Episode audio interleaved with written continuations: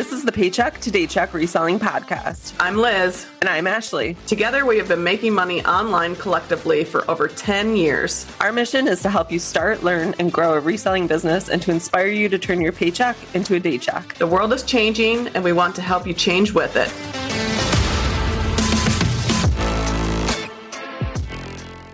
Welcome back to another episode of the Paycheck to Daycheck podcast.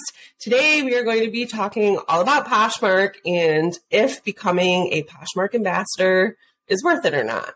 Let's talk first about what a Poshmark ambassador even is. If you're not familiar with the platform or if you're new to reselling, you might not know. So basically what an ambassador is is a role model in the Poshmark community. You get a badge, this little icon badge that goes in your closet so people can identify that you are an ambassador.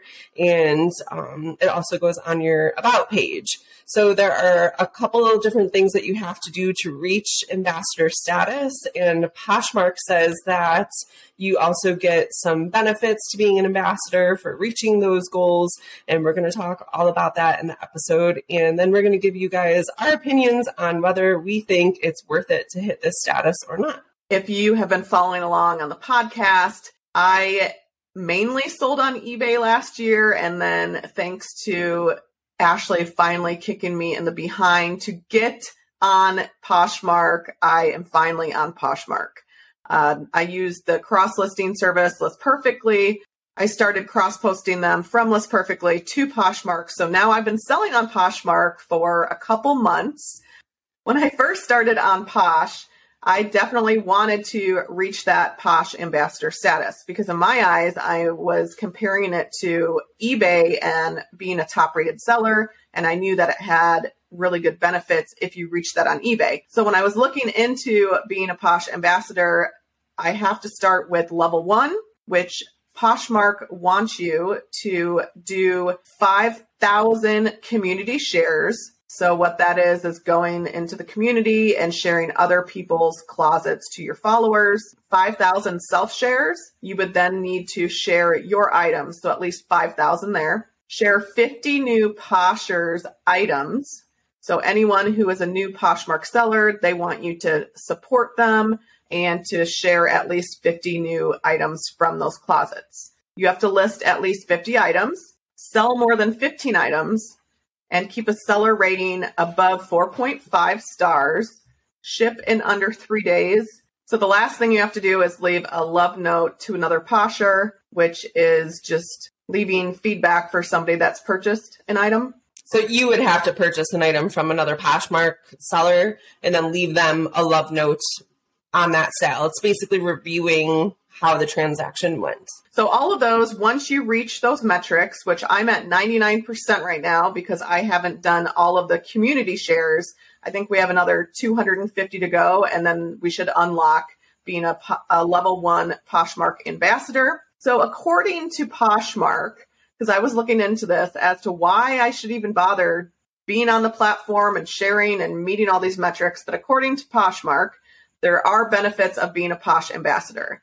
So the first thing is you'll be featured on the Find People page for new users. You'll get early access to Posh Fest tickets, access to Posh Insider, a monthly newsletter with tips on growing on Posh and new features, opportunity to join Posh Affiliate, which is receive credits and Posh branded merch for completing campaigns, connect with other Poshers through hosting events like Posh and Coffee or Posh and Sip, co-host parties, so more people can see your closet. And then you can become a closet consultant, campus rep, and or PoshFest speaker to share your experience using Poshmark or mentor others. So how long does it take to be a Posh ambassador? And this would really vary because there's so many metrics that you have to reach. I am doing it within probably two and a half months. My main reason why I am going to reach it so quickly is because I am not the one sharing those items. And we'll talk about that in a little bit.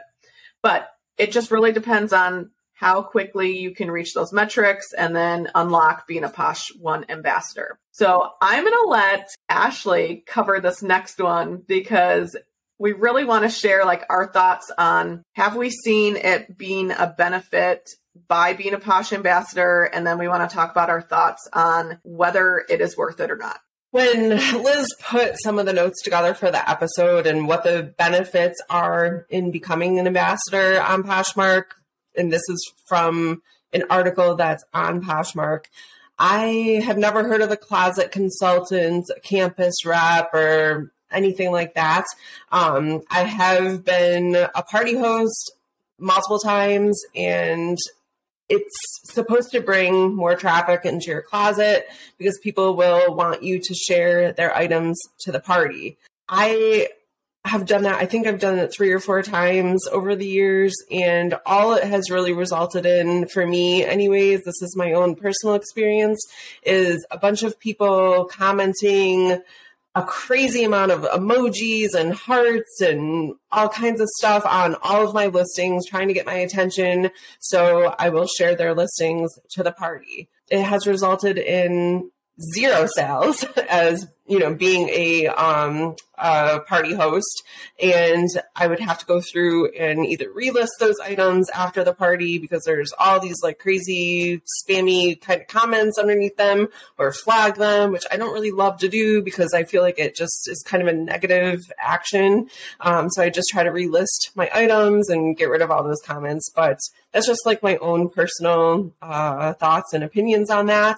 Um, like I said, I've never heard of a closet consultant before. I've never heard of anyone becoming one of those. I'm not sure if it's something that they're still doing or not. Um, I've been on Poshmark since I think 2017 or so. Um, and I've been an ambassador on there, the level one ambassador for like since, I don't know, a couple months in. I was really, really excited to hit that. I thought like, what's, you know, what's the worst that can happen? Like it, it seems like a positive thing. Uh, I was getting all kinds of sales. And then actually when I hit ambassador status, like the sales sort of slowed down a little bit for me looking at other people's um, experiences in Facebook groups and on Instagram and stuff, asking around about it. Other people experience the same thing. Whether that's true or not, I'm I'm not sure. Again, this is just my own personal experience with it. So last year, I believe it was, Poshmark rolled out the Ambassador 2 program, and this was supposed to have more benefits and more features, and it was supposed to be this great thing. And they were listening to us um, and what we wanted from from them, and they gave us a certain amount of time to hit those metrics again. And people were complaining that it wasn't enough time, and the metrics were too hard to hit. So all of a sudden, they just made everyone, it seemed like, an ambassador two, as long as they had reached ambassador one status, they didn't even have to really hit the ambassador two metrics. They just gave you the icon and the benefits. So it's kind of like a, you know, trophy for everybody, no matter how bad you played. We hadn't really seen any benefits from Ambassador 1. I've seen zero benefits from Ambassador 2 status. It would be great if there were more tangible benefits, I feel like. So if for some reason someone from Poshmark ends up listening to this, we would love some like actual benefits, like make the metrics a little challenging. You know, like you can't give the status to everyone. If they didn't hit it, they didn't hit it. Like better luck next time, guys. You know, like keep working at it. You don't want to just give it to everyone because it, then it, it means nothing. It just doesn't mean anything. If you give us different features and benefits to being an ambassador, that would be amazing. Like lower fees or different shipping options or different parties or like literally anything would be great. That's what I have to say about it. Um, not like a huge promoter of the ambassador program. I think personally it's a way, another way. You guys have all heard my thoughts and my feelings on the whole sharing thing with Poshmark. And listen, I don't mean to beat up Poshmark. I love the platform. It's where I started and I've made a lot of money on there. I've met a lot of great people on there some of the things that they do are just a little out there. And maybe now that I think it's Naver owns the company um, as of like this week, it's the uh, January 10th right now. I think they just took control over the company recently, like in the last couple days or so. Maybe now we will see some of these changes now that someone else is stepping in. I think that it is a way for us to, or a way for them to keep us on the platform for longer, trying to get us to stay on there, to hit these metrics uh, that don't really mean anything anyways, for a status that doesn't really mean anything. I think I was a little disappointed when I did kind of read the benefits of it because it, I'll be honest, I use PosherVA only because I don't have enough time to be sharing everyone's closet and to do everything that they want you to do. That is so time consuming. Like, I'm against kind of not forcing, but like you have no other choice if you want to reach those metrics to be sitting there watching TV at night and then sharing and sharing and sharing and sharing. And I feel like when you're doing that, it almost becomes robotic. You're just doing it because you need to do it so you can meet those metrics. And I think that kind of defeats the purpose of why you should be sharing other people's things. Maybe you have a closet that is all golf attire, which is kind of how ours is. We have a lot of golf stuff. So I would prefer to go in and share other people's golf items to my followers because I know those people who are following us might be interested in those particular items. So I just I don't like the idea of you having to do all that because it's just to me it's so tedious and what is it really doing besides keeping people on the platform? I'm not on there to buy. Like I I literally do not buy anything unless it's a specific item that I can't find anywhere else. I'll look to see if that item is on Poshmark. Yeah. I'm just not a, I'm not a Poshmark buyer. eBay is usually my go-to or Amazon.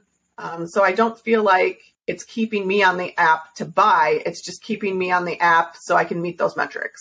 Right. And that gives them good metrics as well. It shows, you know, now that this company is purchasing, um, you know, Poshmark basically, it shows that their users spend an average amount of time on their platform and the average is higher because they're forcing us to stay on that platform because of sharing and sharing other people's items and sharing our own items and it looks really good for them that's why they're doing it. And you mentioned something before, uh, you know, sharing other golf items to your followers.